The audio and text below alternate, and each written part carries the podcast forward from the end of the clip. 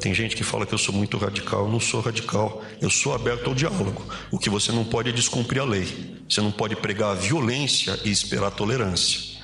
Enquanto você não ameaçar a vida ou a integridade física de alguém, eu estou sempre aberto ao diálogo. O ministro mais polêmico do governo Bolsonaro pode estar com os dias contados.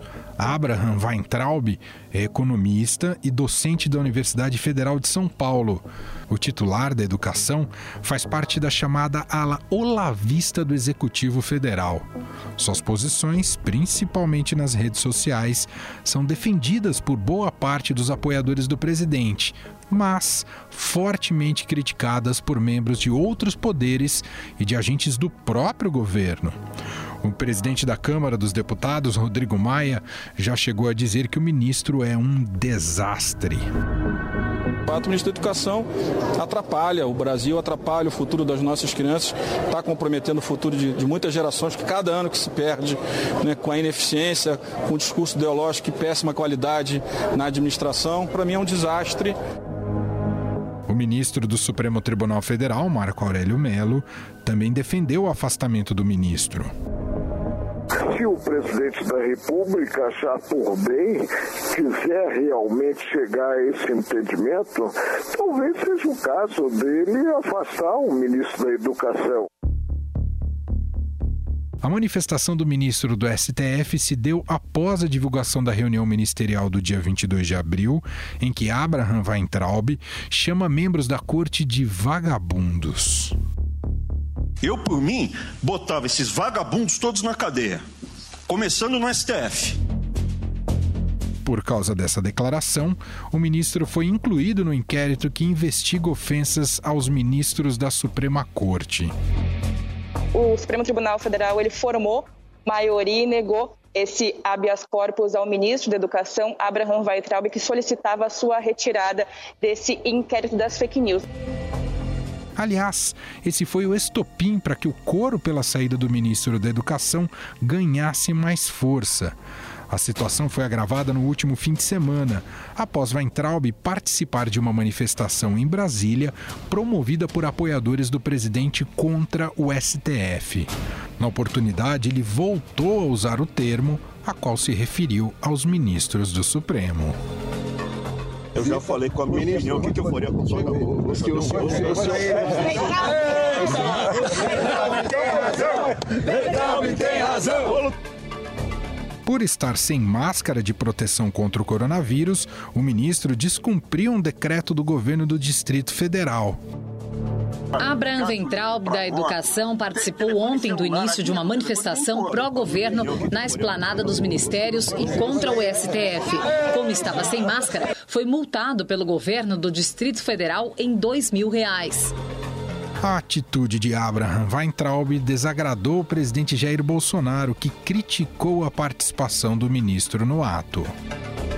Quanto à participação do ministro nessa, no dia seguinte, né, num, num grupamento de pessoas, que não foi aquele grupo de pessoas que soltou os fogos para cima do Supremo Tribunal Federal, eu acho que ele não, não foi muito prudente participar é, dessa manifestação, apesar de, na hora de grave, ele ter falado ali. Mas não foi um bom recado, porque ele não estava representando o governo. Como tudo que acontece cai no meu colo, mais um problema nós estamos tentando solucionar. Nesta mesma manifestação, Abraham Weintraub fez aquilo que a ala vista dos apoiadores do governo mais gostam, polemizou. Segundo o titular da educação, o desejo dele era parar de dar dinheiro público para formar sociólogos, filósofos e antropólogos em universidades federais. Todas as universidades que a gente tem, pessoal, silêncio, silêncio, silêncio, elas não vêm, não brota da terra o dinheiro, vem do imposto. Quando a gente for comprar pão, comprar gasolina para moto, te, telefone celular, a linha do telefone vem imposto. E esse imposto é usado para pagar o salário de professor, de técnico, bolsa, alimentação, tudo isso. Eu, como brasileiro, eu quero o quê? Eu quero ter mais médico, eu quero ter mais enfermeiro, eu quero ter mais engenheiro, eu quero ter mais dentista, eu não quero mais sociólogo sociólogo. Eu não quero mais antropólogo. Eu não quero mais filósofo. Com o meu dinheiro. Aliás, desde que chegou ao MEC, Abraham Weintraub travou uma guerra ideológica e pouco fez pela pasta. Sim, há plantações de maconha nas federais, nas universidades, e que sim, há, houve a utilização de um laboratório de química de uma universidade federal para a produção de droga sintética. Quando o governo federal contingenciou verbas para a educação, Weintraub usou chocolatinhos para explicar a situação. Esses três chocolatinhos e meio, a gente não está falando para a pessoa que a gente vai cortar, não está cortado. Deixa para comer depois de setembro. Em entrevista ao Estadão, o ministro também ameaçou cortar verbas federais que promovessem balbúrdia. Ele disse que as universidades que não estiverem preocupadas em melhorar o desempenho acadêmico e ao mesmo tempo estiverem promovendo o que ele chama de balbúrdia nos campos terão as verbas cortadas. O ministro chegou também a enviar um ofício para as secretarias municipais e estaduais de educação com o intuito de acabar com a doutrinação partidária. Recomendando que o ambiente escolar seja um ambiente harmônico, sem doutrinação, de tolerância, acolhedor a diferentes ideias, religiões, que seja um ambiente plural. Um dos principais alvos do ministro é o educador Paulo Freire, a quem responsabiliza pela baixa qualidade do ensino no Brasil. Quanto ao Paulo Freire, eu não tenho raiva dele. Tem até um mural muito feio dele na frente do MEC, tá lá, assustando a criançada que passa por lá. Muito feio. O Paulo Freire, se ele fosse tão bom, tão bom, ia ter pelo menos mais um país além do Brasil usando o método dele. Weintraub também relutou em adiar o Enem, mesmo com o aumento de casos do novo coronavírus e o eventual prejuízo aos estudantes. Estou aqui com o Alexandre, que é o presidente do INEP. O INEP é quem prepara o Enem. E você acredita que, de novo, esse ano tem jornaleco, tem repórter falando que não vai ter Enem? De novo, as mesmas pessoas. Alexandre, vai ter Enem ou não vai ter Enem esse ano? Ministro, vai ter Enem esse ano. E para avaliar o desempenho do ministro da Educação até aqui, na pasta de educação, eu converso agora com a repórter especial do Estadão, Renata Cafardo. Tudo bem, Renata Cafardo? Como vai? Tudo bem, e você? E aí, Rei, por onde a gente pode começar? O Weintraub apresentou projetos que deram frutos ou não? Ou só ficou mais no campo da retórica, ô Renato? Olha, acho que é mais fácil falar o que ele não fez, né, do que ele fez nesse mais de um ano na, no Ministério. É muito fácil ver como, como você não vê projeto algum, programa algum, vindo do governo federal, com dimensão federal ou articulação dos estados, que é muito o papel do, do, do Ministério, articular todas as redes, né? É, tanto com financiamento quanto direcionamento é, dos programas e dos projetos. Agora, o que, que ele fez, né? Vamos lembrar só um pouquinho. No comecinho ele lançou aquele projeto de escola militar, não sei se os ouvintes lembram, que atendeu menos de 1% das escolas do país que poderiam receber um dinheiro e se tornarem é, escolas cívico-militares, né? É, em parcerias com as secretarias de segurança estaduais. É, já como eu disse, atingiu uma parcela mínima de escolas, é, independentemente de ser um modelo educacional que funcione ou não. Tem gente que concorda, tem gente que não concorda com esse método com mais disciplina, rigidez. Isso a gente nem está discutindo aqui atinge uma pequena parcela da população. Isso não é política pública, né? O papel do ministro da Educação é fazer política pública, ou seja, tentar atender a maior parte da população. E isso atender uma população mínima.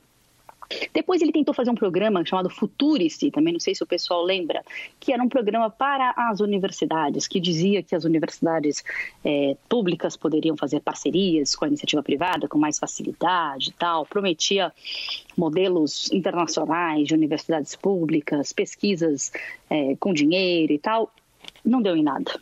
O próprio secretário de, de ensino superior, que planejou o Futuris, que fez tudo, já saiu do MEC, o, o projeto não foi votado, não existe o Futurice. Ele foi muito criticado pelas universidades federais, em massa elas foram contra, porque não foram chamadas para participar do projeto e porque parecia uma perda de autonomia para elas.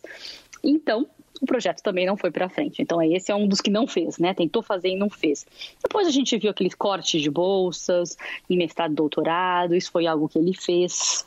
É, não podemos dizer que não fez, fez os, os cortes.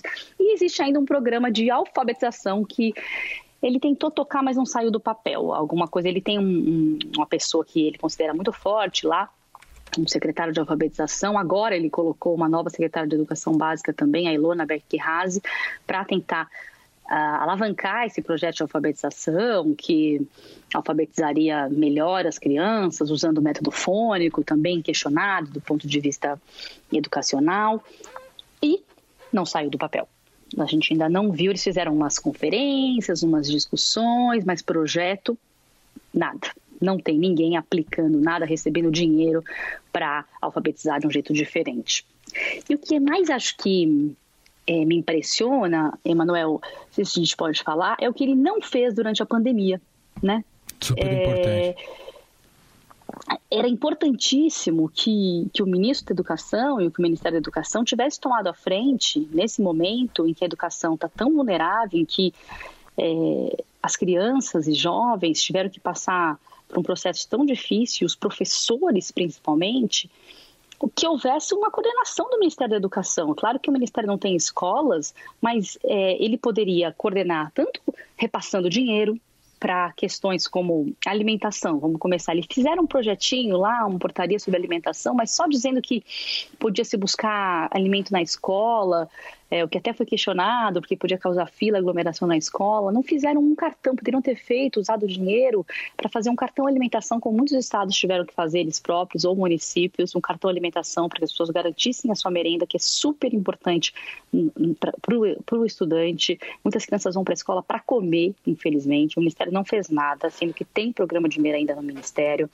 Não fez nenhum tipo de orientação, já lá no começo, para os estados e municípios, sobre as atividades não presenciais sociais, sobre educação à distância. Como é que vai ser? O que, que, que pode, o que, que não pode? Tem que cumprir a aula, não tem? O Ministério não fez nada. Quem teve que fazer esse tipo de orientação foi o Conselho Nacional de Educação, porque o Ministério não estava fazendo nada. Normalmente esses programas vêm do Ministério, alguma coisa, e o, e o Conselho ajuda. Não pode, não é necessariamente uma iniciativa do, do Conselho, né? Tem que, tem, tem que vir do Ministério, mas o Ministério não comunicou nada, não se reuniu com os secretários para dizer o que deveria ser feito. E aí foi surgindo um protagonismo dos, dos secretários estaduais de educação, que hoje até divulgaram um protocolo sobre a volta às aulas. Outra coisa que o MEC também não fez. Não tem protocolo de como deve ser essa volta às aulas. Não tem nada. O MEC não diz como é, como é, como é que pode voltar, que tipo de estrutura que tem que, é, tem que é, acolher esses alunos, se tem que ter distanciamento. O MEC não fez, não deu dinheiro para as escolas se equiparem, por exemplo, com lavatórios, com álcool gel, porque isso precisa de dinheiro para esse tipo de coisa. Não, os estados, os municípios não têm para isso. Fora uma outra coisa que poderia ter sido feita, que é capacitação de professores para lidar com esse, com esse ensino remoto. Poderia ter feito um grande programa rápido de formação de professores sobre ensino remoto. Não fez. Isso aqui são algumas sugestões que, que secretários, que especialistas dizem que faltou do MEC, faltou tudo do MEC nesse momento da pandemia. O que, que, o que a gente viu do ministro da Educação no meio da pandemia? Tweets, né? Tweets dizendo que a pandemia era bobagem, dizendo que o STF só tem vagabundos. É esse tipo de atuação do nosso ministro da Educação.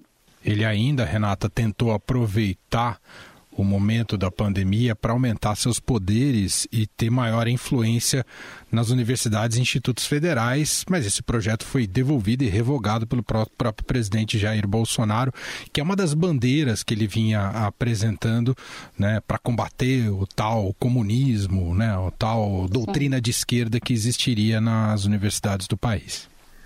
Sim, tentou passar boiada, né? Vamos passando a boiada, como disse o outro ministro do Meio Ambiente, né? É a boiada isso aí. Passar boiada é, é, Vamos tentar agora aqui no meio da pandemia ainda conseguir nomear eu mesmo todos os reitores das federais, sabe? As únicas ideias que ele teve foi nesse sentido, ideológicas. É, mas para ajudar a educação brasileira não foi feito nada. nada. Independentemente de, de a gente concordar com, com o lado ideológico dele, não houve ação para ajudar a educação no momento mais difícil que acho que, que se enfrenta no, no país no mundo. Renata Cafardo, repórter especial do Estadão, que acompanha e cobre o universo da educação, com a gente mais uma vez aqui no programa. Obrigado, Renata. Obrigada a você, é um prazer.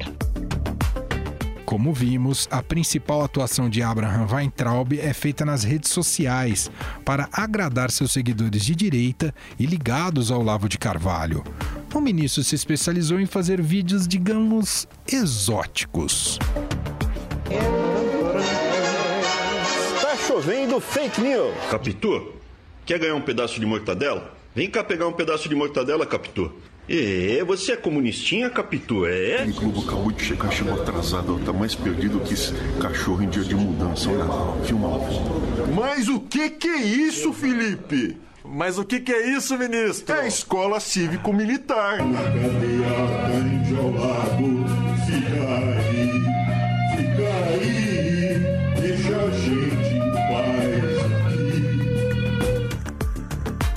Mas algumas postagens de Abraham Weintraub causaram desconforto nas relações do Brasil com a China, apesar de ter agradado seus apoiadores.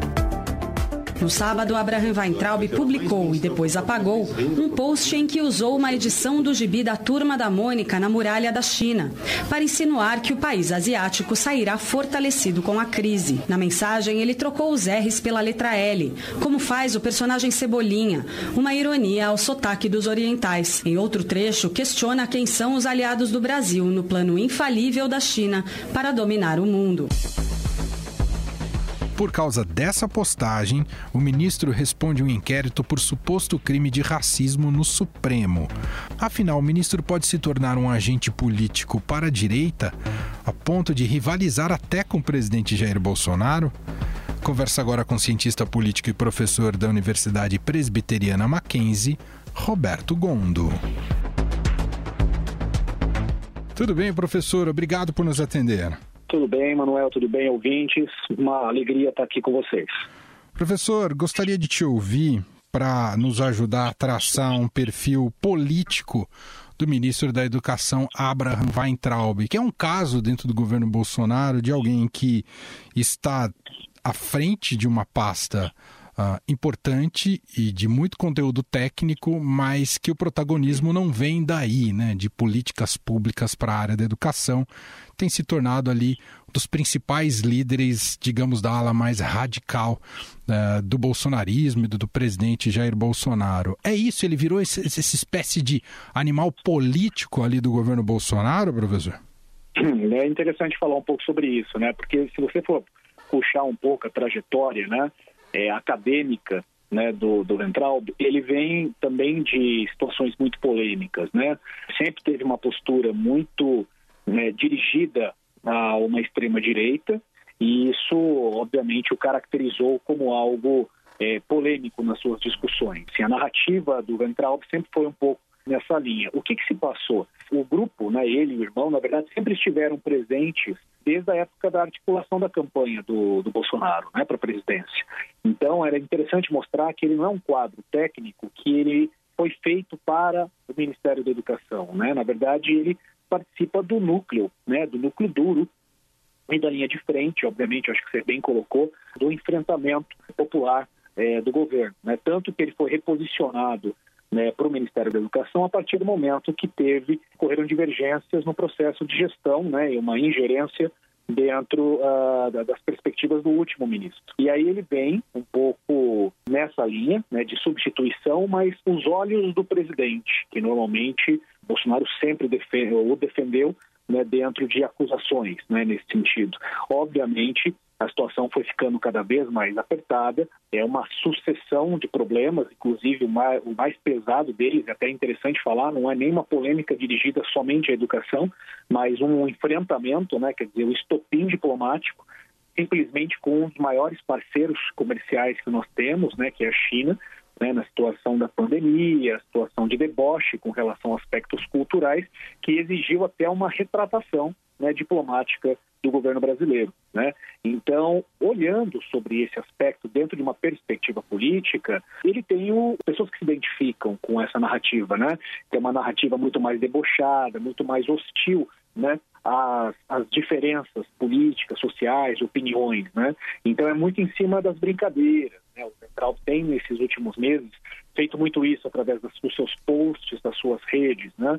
E agora, nesse fato que tem influenciado também até um, um desagravo também às vezes no Planalto foi apoiar, foi para a rua, né, apoiar alguns manifestantes que são manifestantes da, da ala mesmo mais radical, né, do bolsonarismo, né, e isso acabou não ficando tão bem tão bem visto a partir do momento que nós estamos exatamente numa situação frágil, né, no sentido de é, das instituições, né? uma agressividade dentro da, da, das narrativas, né? Da, da, do modo de se posicionar dos três poderes e que está precisando aí de um equilíbrio. Estaria nessa difícil escolha não só a ligação do Bolsonaro, a ligação direta do Bolsonaro com Weintraub, mas o simbolismo que há por trás disso, que poderia romper um pouco com uma base importante do presidente Jair Bolsonaro e daquilo que ele efetivamente pensa também sobre o país? porque hoje ele é linha de frente do governo. Até nas denúncias, quando se teve, né, na, na, na, na abertura mesmo da, da, última reunião ministerial, né, em que foi palco mesmo de acusações até do ex-ministro Sérgio Moro, enfim, a fala do Ventral foi uma fala muito mais agressiva do que a do próprio presidente da República, né, quando ele se refere ao STF. E isso agrada. Isso agrada um público que é um público bolsonarista, não 100%, eu acho um equívoco falar que 57 milhões de pessoas votaram no fulano. Né? Veja, era uma outra situação, teve um segundo turno, né? muitas pessoas já ficaram descontentes com ele. A tendência agora é cada vez ficar mais dirigido somente às pessoas que gostam em, gostam definitivo do presidente, como acontece com o lulismo, como já aconteceu com vários outros fenômenos. Isso, dentro do nosso ambiente político, não é, não é raro acontecer. Obviamente, esse percentual diminui. E aí a pergunta vem, Será que chega nas eleições de 2022 com um capital político forte suficiente para realmente reverter numa reeleição? E aí o Ventral ele é linha de frente, né? Quer dizer, como que eu tiro um ministro que, na verdade, pela lógica do bolsonarismo de extrema-direita, está falando a verdade, né? está indo como um paladino da justiça contra o STF, né? contra o judiciário. Então, realmente, uma situação delicada para as pessoas vinculadas ao governo. Ah, mas mesmo que fique em outra posição dentro da, da, da administração, ah, qual é o capital político que o Weintraub já construiu em torno dele, pensando até em cargos eletivos? É, é, ele é um elemento aglutinador da direita, professor? Olha, Manuel, eu acho que ainda é recente para poder observar né, e até afirmar que ele tem um capital político muito alto. E eu vou exemplificar para você. O, o, Moro, por exemplo, ele já vem de uma trajetória em cima de pessoas que estão descontentes com, ah, ou pelo menos nunca acreditaram tanto no radicalismo do governo Bolsonaro. Né? Então é interessante observar porque ele sai blindado pela lógica né, que ele mesmo construiu, em que a corrupção não estava dando certo o combate, que ele não concorda com algumas atitudes e ele sai do processo. O Mandetta, por exemplo. O Mandetta saiu no timing, quer dizer, foi dispensado no timing, mas foi uma, uma situação meio forçosa também, né? E o Mandetta é político, então um capital político, né? Ele já foi secretário de Campo Grande de Saúde, ele já foi deputado, então quer dizer, ele entra como sendo aquele, olha, eles estão errando e eu ia fazer o correto. Tanto que na mídia hoje, mídia nacional e internacional, o Mandetta está sendo consultado sobre a pandemia. Né? Então, o Gantraub ele vem numa situação mais delicada. Por quê? Porque ele tem, sim, alguns radicais. Acredito que ele tem um capital é, político que possa ser trabalhado num proporcional, por exemplo, né, por um deputado federal, né, que seja pela, por São Paulo, que é a base dele, mas não vejo dentro de um executivo, né, um candidato a governo, um candidato a potencial presidência, numa sessão ou uma prefeitura. Eu acredito que esse capital muito radical né, ele não tem, ele não ganha tanto espaço dentro de uma eleição, ainda mais depois dos desdobramentos que vão ocorrer aí nos próximos semestres da, da imagem, né, da figura do Bolsonaro né, como, como presidente, como articulador nacional dos seus nomes né, para as eleições. Muito bem, nós ouvimos Roberto Gondo, ele é professor, cientista político e professor do Mackenzie, coordenador do Observatório de Marketing Político e Governamental da instituição do Mackenzie. Obrigado, viu, professor? Eu que agradeço, estou à disposição. Um forte abraço para todo mundo. I'm singing in the rain, just singing in the rain. E eu só tenho mais uma coisa a falar. Peace Out! Estadão Notícias desta quarta-feira vai ficando por aqui. Contou com a apresentação minha, Emanuel Bonfim, produção de Gustavo Lopes e montagem de Nelson Volter. Diretor de jornalismo do Grupo Estado é João Fábio Caminoto. O nosso e-mail podcast@estadão.com. Um abraço para você e até mais tarde, às 5 horas, com mais uma edição do podcast na quarentena. Até lá!